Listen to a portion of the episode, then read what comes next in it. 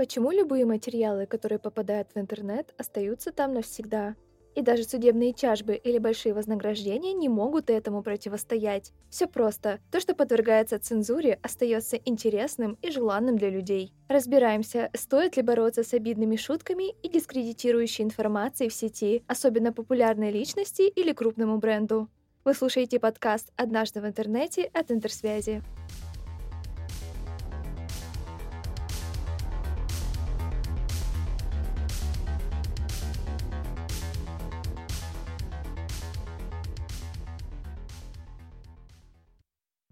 Феномен, когда попытка удалить информацию из интернета привлекает еще больше внимания к ней и превращает контент вирусный, получил название эффект Стрейзенд. В 2005 году термин даже включили в онлайн-словарь английского сленга. С того времени нам известно множество попыток звезд шоу-бизнеса изъять из интернета компрометирующую или неприятную информацию о себе, и ни одна из них не увенчалась успехом.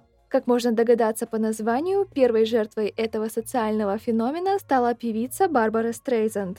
В 2003 году американский фотограф Кеннет Адельман запустил проект, целью которого был сбор спутниковых снимков побережья Калифорнии для изучения прибрежной эрозии. На одну из фотографий попал и роскошный особняк Барбары Стрейзенд, расположенный в нескольких километрах от пляжа. Певица посчитала, что это раскрывает личную информацию и угрожает ее безопасности, хотя на снимке видно лишь общие очертания дома. В иске против фотографа была заявлена сумма ущерба 50 50 миллионов долларов. Когда юристы Стрейзен подавали в суд, фотографию особняка видели всего шесть человек, включая саму Барбару и два ее адвоката. Но, конечно же, крупные американские и зарубежные СМИ не упустили инфоповод об абсурдном судебном иске от певицы. В итоге фотографии увидели около полумиллиона пользователей. Суд Стрейзен проиграла, и ей пришлось заплатить фотографу 155 тысяч долларов за судебные издержки.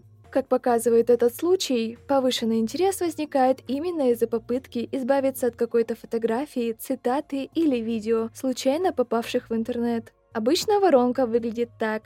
Что-то нежелательное попадает в интернет. Об этом узнает ограниченное количество людей. Человек, которого напрямую касается эта информация, пытается изъять ее из интернета. Об этом пишут крупные СМИ и ресурсы в социальных сетях. Общественность начинает проявлять интерес, и ситуация получает вирусный эффект. Не зря говорят, что интернет помнит все. Ограничить копирование информации во всемирной паутине практически невозможно.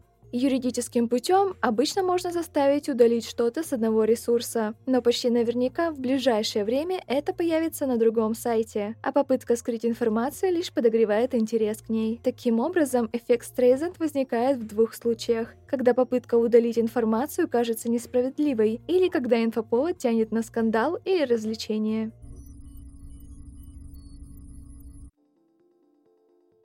Самый известный пример эффекта Стрейзенд в интернете – попытка певицы Бьонсе удалить свои неудачные фотографии. Пользователи сети каждый год отмечают день, когда адвокат Бейонсе удалил ее фотографии из интернета. В 2013 году издание BuzzFeed опубликовало подборку фотографий певицы с выступлением на Суперкубке, подписав ее 33 самых лютых момента из выступления Бейонсе между таймами. Представитель певицы обратился в издание с просьбой удалить несколько снимков, но вместо этого BuzzFeed сделала новую публикацию с заголовком «Представитель Бейонсе не хочет, чтобы вы видели ее нелестные фотографии фотографии, в которые вошли скриншоты сообщения и смешные фотографии певицы. Естественно, инцидент привлек внимание СМИ и пользователей соцсетей, после чего фотографии завирусились. Судиться с распространителями неприятного контента бесполезно. В лучшем случае это будет малоэффективно и энергозатратно, а в худшем привлечет еще больше внимания к тому, что вы пытаетесь скрыть. С помощью юридических инструментов ограничить распространение какой-то информации теоретически возможно, но полностью удалить ее из интернета не получится. В российском законодательстве есть право на забвение. Человек может потребовать у поисковой системы удалить из выдачи несоответствующую действительности или устаревшую информацию. Сегодня это можно сделать в обход государства, напрямую обращаясь в Яндекс или Google. Но и в таком случае эта информация не удаляется полностью. Например, ее можно будет найти по прямой ссылке.